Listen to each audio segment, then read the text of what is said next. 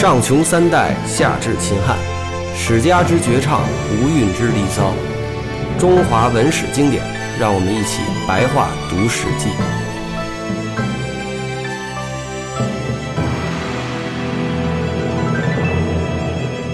吕产这个时候其实并不知道吕禄已经离开了北军，想要入未央宫作乱，也就是说他想自己进入未央宫去劫持皇帝，但是无法进入殿门，来回徘徊着。平阳侯呢担忧不能得胜，这个是什么意思呢？就是说他已经派这卫尉去堵着他，不让他进入殿门嘛，不让吕产进入殿门。但是呢，他担心这卫尉是抵抗不住这个吕产的带的人，所以呢他就回去找这个周勃，让周勃派人增援这个皇宫这块。太尉呢也恐怕不能取胜于诸吕，因此不敢公然的说要逐出诸吕，就派朱虚侯叫他赶快入宫保护皇帝。朱虚侯请兵，太尉给兵1000余人，才入未央宫门，便看见吕产在朝廷中。日落时分，便攻击吕产，就见着吕产正在那儿徘徊呢，进不去，他在那儿等着呢。对，本来想看看哪个哥们儿能给他带进去，结果兵来了，便攻击吕产，吕产逃走。因突然大风兴起，他的随从官呢，乱成一团，不敢抵抗。于是朱虚侯追逐吕产，终于在郎中府吏的这个猪圈里边把他给杀死了。这原文说厕所，这里面就说成是猪圈。对，这个朱虚侯刘璋就是刘肥的那个儿子里面的二儿子啊，是现在齐王刘襄的弟弟啊，二儿子。所以刘璋呢，他等于说从周勃这块领了1000兵，杀到这个皇宫未央宫呢，去这个进攻这个吕产。那么正好刮了大风，那么这刮大风呢，可能吕产带的这个人的这个队列就乱了，然后一下子就不敢打了，就乱了。本来也没有什么战斗力啊。对，朱虚侯呢杀了吕产，皇帝命掌兵的这个人呢。慰劳朱虚侯，朱虚侯杀了吕产之后呢，跑回了北军，报告了周勃，周勃就非常高兴，起身拜贺朱虚侯，说我们最大的忧患就是吕产，现在你将他杀了，天下可以太平了。就派人呢分别追捕这个吕氏的各个男女，无论老少，全部都斩掉。这一天呢，辛酉之日呢，逮捕并且斩首了吕禄，并且鞭杀了吕须，也就是这个已经是个老太太了，但是用大鞭子噼里啪啦抽死了，对，也挺狠的啊。对，这个吕禄等于说呢，他把自己的将印呢让给周勃了，在这个骊姬的这个忽悠劝说下让给周勃了，但是现在呢被人抓住了，还是捕杀了，被抓住给杀了啊。所以这吕禄可以说是这个事变里面是最愚蠢最大的一个弱的死穴就在他身上啊。又派人呢杀死了燕王吕通，废掉了鲁王燕。因为这鲁王燕是属于是张敖的儿子，但是张敖的媳妇是吕后的大闺女。他这里面还说到了说皇帝的太傅沈世奇复位为左丞相，这是为什么呢？沈世奇本来是吕后的这个面首嘛，按理说也是吕氏的，肯定也是要被杀或者被处理的。但是沈世奇这人也是很聪明的，他事先和另外一个那个大臣啊，就搞关系搞得不错。你想那大臣叫陆贾啊，他事先和一个大臣叫陆贾呢关系比较好，然后就花钱啊，就是给陆贾，让陆贾去游说周勃等人。具体游说的内容就不知道了，反正最后呢，这个周勃就把沈世奇饶了啊，对，所以说让他继续当左丞相。济川王改封为梁王，立赵幽王之子随为赵王，派遣朱虚侯。刘璋把这个诛除诸吕的事情呢，就告诉了齐王，要他罢兵。灌婴也就罢兵，自这个荥阳归来了。对，这里面有一点这个细节情况啊，就是刚才说了，派这个周勃派朱虚侯刘璋呢，把这个已经杀了诸吕的事情呢，去告诉齐王，让齐王就这个罢兵，就别再打了啊。但实际上这个时候啊，对于齐王来讲呢，你看这个诸吕已经没了，中央已经空虚了。齐王如果继续起兵到长安去，那么这个齐王很可能呢就可以继任做天子了啊。所以这时候这个朱虚侯刘璋呢就犯了一个很大的错误，他听刘勃的啊，这刘璋听周勃的，跑去呢告诉他哥齐王说，那个现在诸吕都杀了，你就罢兵吧。那这样的话，这个齐王也就失去了入主天下的这个机会了。那刘璋为什么肯去这么劝他哥哥呢？因为这个周勃呢，就是给他许诺，说呀，这个咱们重新立个皇帝，到时候呢，我封你为王，相当于就是收买这个朱虚侯刘璋啊。那么刘璋觉得自己能当王，跟自己哥一样了，对吧？对，所以呢，他就而且当时他们的主要的目的是干掉吕氏，对吧？现在吕氏被干掉了，他们觉得就是这个矛盾少一点比较好。是这一章翻过去了，确实把主理干掉了。但接下来呢，如果说齐王刘襄也有志向，他也要入主去当王的话，那么这个就是个绝好的机会，因为他也是这样的功臣。但是这个刘璋呢，劝他哥呢就不去了。实际上，如果这个刘襄能够带着兵跑到长安来，然后当了这个皇帝，那他也会封他弟弟这个朱熹侯刘璋为王的。对，所以就不明白他为什么周勃许诺他说。你让你哥回去吧。可能这些贵族这些人啊，他们还是以为稳定为主，就是说吕氏被扳倒了，他们就满意了，是吧？是啊，但是接下来一瞬间，如果他们这自己的欲望膨胀了，就想那谁又当天子呢？谁又当天子？对，所以这里面没有讲这个刘襄，可能刘襄这个志欲也不是很大，但是这里面为什么提这个事儿呢？就是因为齐王刘襄这一派呢，放弃了入主长安的机会。而入长的机会随后被刘邦别的这个儿孙给占了。哦。那么你这个刘襄想自保，他变得不容易了。哦。因为你跟那支儿不是同一支儿，那支儿就开始削诸侯、削藩啊，削诸侯。最后这个齐王被弄得四分五裂，给分成了好几国。最后子孙最后给废掉了。原来是这样。不进则退，等于说是逆水行舟，不进则退啊。对对，在这个，所以这个周勃的这个政治的博弈当中不能心软啊。嗯，所以这里面还有一点细节，为什么这个周勃派刘璋啊，让这个齐王刘襄回去，没有让齐王刘襄来？如果齐王刘襄来，就是请齐王刘襄去当皇帝嘛，是吧？就是他其实周勃在权衡，到底是下边接下来谁来当皇帝对自己更有利？而这个更有利呢，就在下面的这个文字里面在解释在讲。我们来看一下下面说了什么。大臣们呢私下共同商议说，少帝及梁淮阳王、常山王啊。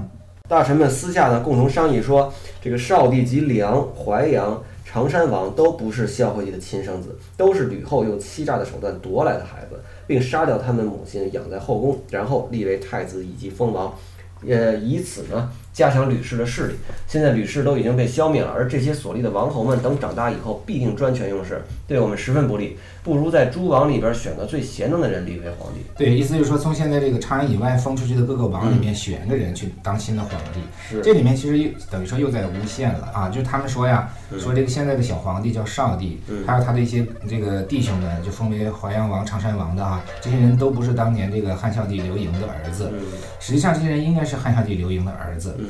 他们因为这些大臣杀了诸吕呢，就像他们说的，就怕这个皇帝啊，或者刘盈等等这些人呢，长大以后，刘盈的这些儿子长大以后呢，对这些功臣啊进行报复。所以的话呢，他们就诬说，等于说诬说说这些人不是这个汉惠帝刘盈的儿子，是这个其他一些这个民间的孩子啊，或者怎么样，然后诸吕啊、吕后啊，把他们假当成这个刘盈的儿子立为皇帝了。言下之意就是我们杀掉这样的这个现在的少帝的话，这不算是这个造反，不算是这个问题，所以我们这人也不配当皇帝，我们应该杀了他，然后呢另立一个诸侯王。这样的话呢，这诸侯王是新请来的，必然会感谢这个周勃等等这些大臣。那这样周勃这些人的这个地位就稳定了。实际上周勃这个跟杀诸吕这个事件呀是比较蹊跷的，就是说如果将来来了皇帝之后，说一下到底是谁造反。弄不好呢，也会说成是周勃造反，故意杀了这个吕禄、吕产，因为吕禄、吕产也没干什么，你周勃就把他俩杀了。作为大臣，你这突然在内部搞内讧等等，新的皇上完全可以算他的账。但是呢，他如果重新立个皇上，那当然这个皇上不至于追究这个周勃的这个事情。有人就聊到了说，这个悼惠王是高帝的长子，现在他的嫡子呢正在做齐王，按此推算是高帝的嫡长孙，应该可以立他为帝。但大臣们都说，吕氏以外戚专权之物，几乎危害宗庙，危及功臣。现在呢，齐王的母家，这个叫四君是什么意思呢？就是乃是恶人，就是说等于说他母家就是他妈妈的家。四君呢，就像可能是他妈妈的弟弟啊，等等，就相当于是齐王刘襄的这个舅舅啊，等等的，叫四君。他说这个人啊是恶人，就是这人很坏啊。如果立了齐王的话呢，又恐怕会重蹈吕氏之覆辙，就是说又是外戚专权。对，又有人主张呢立淮南王，也因淮南王年纪还小，而母家又不善。也就是说，也还是说他们家的这个女人不行，讨厌，就是对，就是他妈妈家的这个人呢，也性格太强，就是这个人已经被吕氏啊给吓坏了，就是新皇上的这个妈妈家呢，也是纳入考核的很重要的一点，不能再像吕氏后代人啊。刚好这齐王刘襄呢，他的妈妈家呢是恶人啊，就是他妈妈的一些子弟啊就比较恶。淮南王的这个妈妈家也饿啊。最后呢，决定说代王是高帝的亲生子，年纪比较起来呢也最大，为人呢仁厚宽仁，太后外加这个博士也这个公良啊，而且呢拥立年长者比较顺当，又以仁孝传闻于天下，真是适当的人选。也就是说，他的这个代王的母亲是当时的那个博士，对，是吧？代王就是刘桓，他是这个刘邦的第四个儿子。然后呢，他妈妈是博士，刚才说过了，就是这个博士呢，作为刘邦的这个姬妾的话呢，一直躲着吕后啊，让着吕后。然后呢，他儿子刘桓被封到了代国也远，然后他也就跑到这个代国去了。所以这个博士这个人呢，就是比较善良，比较宽厚。那中央大臣觉得呢，如果把刘桓弄来当皇上，他妈妈博士人比较厚道，不会将来对我们这些武将过不去啊，或者之类的。于是私下密谋，遣人招来代王，代王使人辞谢，再遣使来，然后代王才乘上6乘的船车，于这个闰9月末，己巳之抵达长安，是这么读吗？对，就是说代王刘恒嘛，他在代国相当于是这个河北北部。然后呢，周勃这帮人就过来请他过来当皇上，但是这个代王呢却派人推辞，然后最后周勃派使者又去，他又推辞。这个推辞啊，不是客套，也不光是这个客套，因为他实际上来讲，这个代王刘桓是不敢去，因为现在这个长安的事情啊，到底是谁造反说不清，到底是诸吕先造反，然后周勃把他平定了，还是周勃无缘无故的把这诸吕给杀了？就好像我朝这个文化大革命结束的时候差不多，不知道哪派是这个，不知道怎么回事，对的啊。那么这时候刘桓就不敢去，为什么呢？如果我去了的话，他是诈招我，招来之后呢，知道我是刘邦儿子中现在活着的里面岁数最大的了，他老四啊，岁数最大的了。那么周勃来把我招来之后把我杀了，然后周勃自己当皇上去，那我就是等于说入了虎穴了啊，所以他不知道这事儿是真是假。那么他下边人分了2派，一派说不能去，一派说能去。这能去的呢是他下边的一个中尉。我们说了，这个周侯王下边的这个文官最大的就是相，武官最大的就是中尉啊。那么这个中尉呢就做了形势分析，他说周勃不敢这个害您的啊，因为现在什么呢？这个刘邦他们当了皇帝之后啊，对天下的采取这种休养生息的政策，所以老百姓都很感谢这个刘氏。所以的话呢，你是刘家的啊，那周勃这帮人，老百姓对刘家的这个追随心呢还都存在着。所以的话呢，一般人不敢逆天行道啊，去这个废掉这个刘家。另外呢，现在这个其他这些诸侯王也都刘姓。你比如说这个齐王刘襄，他属于是刘肥的儿子，相当于是第3代了，相当于是刘邦的孙子辈了。还有其他的一些这个王呢，都是这个汉惠帝的儿子，那都是刘姓的。这么多人刘姓呢，互相帮助的话，所以呢，你去的话呢，应该说是这个安全的啊，他们是真的叫你过来当皇帝的。最后这个这个刘桓呢，又占卜了一下，也觉得是吉利的，这才带着老妈博士去了。去了之后呢，因为这个中尉是极力主张他可以过去长安的嘛，所以到了之后把这个中尉立刻就封为大官了。我们接着说啊，代王呢到了京师以后，住在代邸，也就是住在他在京师的这个官邸里边，就相当于是驻京办事处。这个每个诸侯王这个邸这个字啊，就是专门就是作为驻京办事处，每个这个诸侯王都在那有邸啊，他专门住在代王的邸里。大臣们都来拜见，并且奉上天子的印信。一致尊立了他为天子，代王谦让再三，由于群臣一再坚持要求，最后终于答应了。东牟侯兴居说，当初诛除诸吕的时候呢，我没有建功，现在请让我去诛除宫中的人。于是这个兴居呢，就是刘璋的弟弟啊，东牟侯刘兴居，刘璋的弟弟，就是齐王刘襄那哥仨，他是老三。于是呢，就与太傅汝阴侯滕公一起入宫，上前向少帝说：“你不是刘氏，不应当为皇帝。”因此呢，示意左右执戟的侍卫呢弃兵器离去，却有些人不肯弃兵器。宦官使张泽呢告诉他们说：“你们还是都赶紧走了吧！”啊，才都弃兵器而去。滕公便招车，驾载少帝出宫。少帝说：“我将会怎样被你们处置？”滕公说：“出宫去住。”便将他暂且的这个放在一个叫少府的地方。少府就是国家小金库啊，这个少府是国家小金库。对，这个滕公啊，就是汉初18名功臣排名第8的这个夏侯婴，他封在滕公。夏侯婴呢，一直是给刘邦开车嘛，司机，所以现在他就开着车把这个少帝呢从宫里边给拉出来了。而且这个夏侯婴一直是以这个怎么讲忠厚，对，他是比较忠厚，所以他这里面干的事儿呢还是比较狠的。他把这个皇上等于说从宫里边装到车上面去，给拉到上府去了。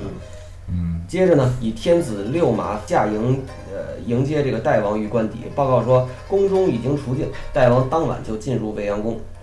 带有这个拜谒的人呢，10人10几站在宫门的前面说：“天子还在，你们为何入宫呢？”代王告诉太尉，太尉前往告知。这个谒者，谒者是什么意思？谒者就是属于是那个传达室的负责人。哦，谒者10人才都气得武器离去。于是代王入宫理政。当夜，有司之官分别诛灭梁、淮阳、常山王以及少帝与其府地之内。代王立为天子，在位23年死，亦为孝文皇帝。也就是说，这个汉文帝啊，这个代王就是汉文帝。少帝他们也都是就直接都杀死了啊。少帝和其他这个梁王、淮阳王、常山王呢，都属于少帝的弟兄，这都是这个汉惠帝刘盈的几个儿子之一，所以。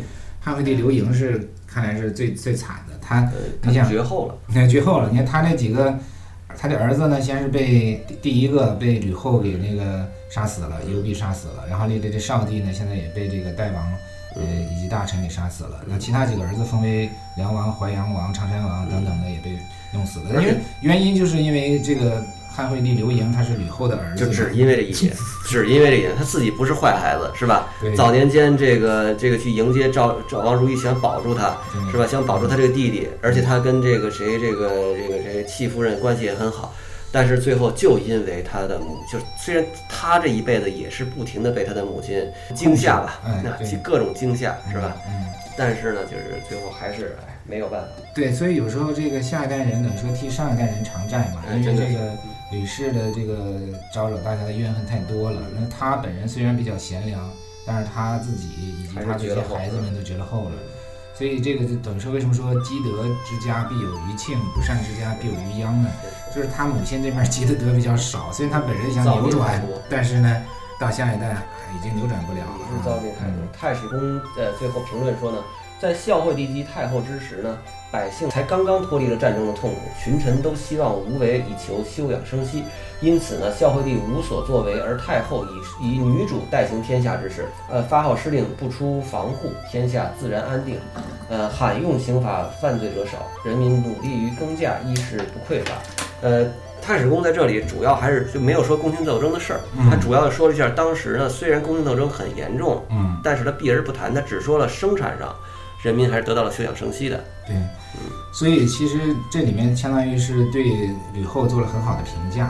因为这个惠帝呢比较懦弱，比较仁义，而且又被他妈吓病了，就是把这人质的事儿吓病了，所以就不怎么理朝政。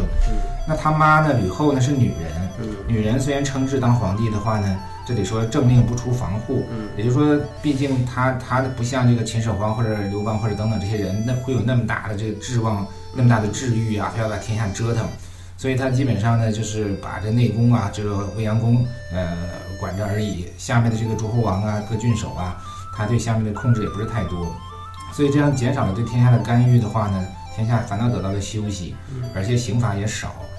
我们的理解就是呢，这个吕后她实际上对这10几年给中国还是造了福了。她这些斗争，像您刚才说的，就是宫廷斗争，没有出宫廷之外。而且在这个吕后称制的时候，就是她主事的时候呢，我查了一下呢，她就是废掉了2个法律，一个就是这个三族啊，一灭三族这个法令呢废掉了啊，还有一个就是妖言惑众这个罪也给废掉了。妖言惑众这个在当时怎么算妖言惑众呢？妖言惑众，你像当时秦始皇的时候，可能那时候发明的一个罪，就是当时天下掉下一个陨石，那上面写上字了，说这个叫始皇死，天下分这个意思啊。还有其他那个像是秦始皇修阿房宫，然后说这个阿房，六始皇王或者这个就我查一下，要查一下，就大概这意思。就是说一些民谣、童谣，这些话呢，就是属于妖言惑众。早期我也理解不准，我以为说像这个当时所谓的焚书坑儒啊，如果说儒家的人给他提点不同意见，所以坑的是妖言惑众。其实这些不是不同政见不算妖言惑众，妖言惑众就是说一些这个顺口溜儿，一些民间的这种瞎说的话。那这些东西呢，会撼动天下，迷惑大家。这种妖言惑众的这种罪，后来的话又把这个就是禁止邪书的这个法令也废除了。就是当时不是说秦始皇说大家不许带书，也不许聚众谈论。那么这个法令其实一直维持到了这个刘邦、汉惠帝到吕后这个时代。那吕后之后呢，把这个废掉了。所以说，其实吕后这个时期呢，天下的刑法罕用，这个司马迁也说了，刑法是比较轻的，所以老百姓呢反倒还可以，就是比较有良知，然后也经济发展。也就是说，这个感觉呢，这个吕后也好，惠帝也好啊，他们这个主动或者自觉或者不自觉的实行了一种相对无为而治的一种模式。而这个模式不折腾，不折腾啊，折腾只在这个贵族之间折腾。对对。而且这种贵族折腾呢，更主要的还是一种这个女人的妒忌啊，这个为了家族的自保，大媳妇小媳妇之间争宠啊，恨了这小媳妇了，小媳妇的儿子也要杀了呀，这些情况的一些事情。好吧，反正这就是我们这个《史记》卷9吕后的这个本纪。那非常感谢张守春老师，给我们这个做了这么详尽的这个解释。张守春老师再广播一下，张守春老师的这个新书《真三国不演义》最近正在京东商城热卖，是欢迎大家去购买。对，这个书呢，也是我花了几年时间，就是相当于把《三国演义》的这个重新写了一遍啊，也是120回，但是内容呢，就是按照真实的《三国志》的这个实际故事来重新写，就是把《三国志》和《三国演义》重新糅合一下。对不起，我刚才说的不准，就是完全把按《三国志》重新写的啊，结构上是120回，相当于是个新版的《三国演义》，但是内容不同，因为《三国演义》里面的这种文学杜撰太多了，太多了。咱们随便讲几个，就是这个纯粹文学杜撰，然后被您删掉了的。对，就是我把一些文学杜撰的都删掉了，但是《三国志》里面啊，这个罗贯中没用的很多史料，其实也挺有意思的，非常精彩啊，其实完全可以用。那么被删掉的这些就太多了，基本上我有时也说过，我说我们耳熟能详的三国的故事啊，几乎全是《三国演义》杜撰的，几乎你随便说一个都是啊，就简单说刘备摔孩子，这个呢其实就没有，《三国志》遍查《三国志》内容没有。当时赵云呢是把这个阿斗给万马军中救出来了啊，救出来之后呢给了刘备。也就完了。桃园三结义，《三国志》里啊，我把那个刘备摔孩子说完啊，他给了刘备呢，这事儿就完了。刘备并没有摔孩子。其实我们想想啊，刘备真摔孩子，这个文学杜撰也不是太合理，也比较牵强。你说这个战将那么费劲冒着生命危险把你儿子救出来了，救完之后你抱在怀里之后把他摔了，你这样会让赵云很尴尬。就是我这做的事儿到底是对的还是不对的，就是不太符合人情。这个显然都没有啊。三结义的话呢也没有。但是呢，史书上是说呀，这个关羽、张飞呢，跟刘备之间啊，就像兄弟一样，亲若兄弟啊。然后同时还说呢，张飞呢把关羽当做大哥来侍奉，所以这样来讲的话，他们只是亲若兄弟，但并没有专门把关羽当做大哥来侍奉啊，当做兄长来侍奉，没说是大哥来侍奉啊。所以呢，也有一些学者大致认为啊，从年龄上讲，可能关羽的岁数可能比刘备还大哦。所以呢，只是说啊，刘备对待关羽、张飞恩若兄弟，吃饭在一块儿，睡觉在一块儿，但是没有专门的这个结义。但是其他史料上也说了，就是说刘备跟他们之间有这个弟兄之情等等。在我这个书里面也是把他们仨呀，就当做这个三个干兄弟这样来写的。但是搞了个仪式，在桃园专门结义呢，这个史料上就没有写这个。我还好奇一个事儿，就是当时刘备的这个身份到底是，就是他到底算没落贵族呢，还是已经沦为平民了？这个我也挺想说一下，因为现在咱们谈到了这个代王刘桓呢，他不是当了皇帝了嘛，就是汉文帝，那他儿子呢，后来呢继位之后就是汉景帝，汉景帝呢。自己有几个儿子，其中有个儿子呢叫刘胜，封为了那个中山王。中山就在咱们河北的保定石家庄这一带。中山靖王刘胜，这个刘胜呢，就是比较不务正业，特别喜欢女人。他居然生了120多个儿子，这还行啊！这史料里面可能是甲个儿了啊！我不敢说谁，在中国历史料中可能这是生的最多的一个啊！厉害厉害！这身体好。对，汉景帝的儿子刘胜。这刘胜生了120多个儿子，其中那个长子呢继承王位，那这儿子中还有一个叫刘桢的呢，就封为侯，因为他没有继承权就做侯了。那么这个刘桢呢作为侯往下一直升啊，升来升去，最后呢升到的这个刘备。但是咱们可以想啊，这个时候汉景帝是西汉的时候的啊，他封了自己的儿子为中山王，刘胜中山靖王，他的这个。儿子呢，刘桢呢，生下这个儿子，然后一直生到这个东汉末年。东汉末年的话呢，这个刘桢的子孙中有这个刘备，嗯，你想这已经有300多年啊，对，而且他生的儿子里面已经20多个儿子分享他一块封地啊，这实际上随着这个西汉灭亡啊，他这个中山靖王也就灭掉了。到了这个东汉刘秀称帝之后呢，重新又封了个中山王，把刘秀的儿子封为中山王。所以那个时候呢，可以说这个刘胜，中山靖王刘胜的子孙，这全都已经是平民了啊。而且你这样大致估算下来啊，就是刘胜生出来的这个儿孙。到了200-300年之后，到这刘备那个时代，估计得几万人了啊！而且当时刘备念书的时候呢，他同宗族的也有一个，也是姓刘的，同宗族的。刘备家里相对比较穷，然后呢，那个同宗族的这个刘元起呢，就资助刘备，并且刘元起的儿子叫刘德然，可能跟刘德华差不多吧。刘德然跟刘备是同学，所以我们可以简单的说，刘备如果说自己是宗亲，那他这个刘德然也一样可以在同学聚会的说，哎，我也是汉室宗亲。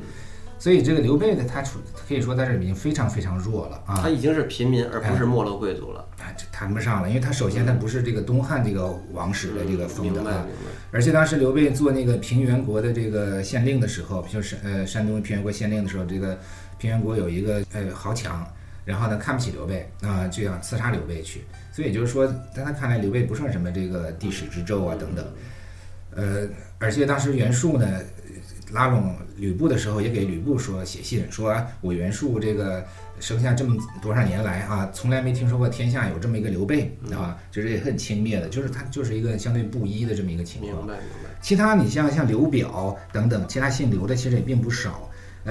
后来刘备跟刘表呢，别人也是说你们都是肺腑，宗室肺腑的，言下之意就是说皇亲国戚的意思，肺腑啊，那肺腑。